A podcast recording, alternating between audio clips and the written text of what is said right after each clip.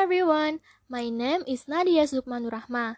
This time, I will bring news entitled Juanda Airport adopts extreme weather handling measures during rainy season and Surabaya takes precautionary measures against new COVID-19 variants. The first one is titled Juanda Airport adopts extreme weather handling measures during rainy season. The Juanda International Airport in Sidoarjo, East Java, is taking anticipatory steps to maintain flight security and safety during the extreme weather amid the rainy season at the end of 2021.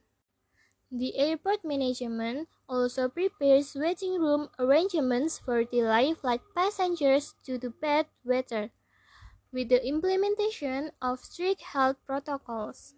Meanwhile, traffic conditions at Juanda Airport towards the end of the year began to show a positive trend. The trend of an increase in the number of daily passengers was observed since the implementation of antigen swab testing as one of the flight requirements. The second one is titled Surabaya takes precautionary measures against new COVID-19 variants. Surabaya Mayor Eri Cahyadi has taken some precautionary measures against a third wave of COVID-19 or the Delta Plus variant that has surfaced in several countries. Cahyadi reminded that the most important aspect in the future was consistently conducting testing, tracking, and treatment.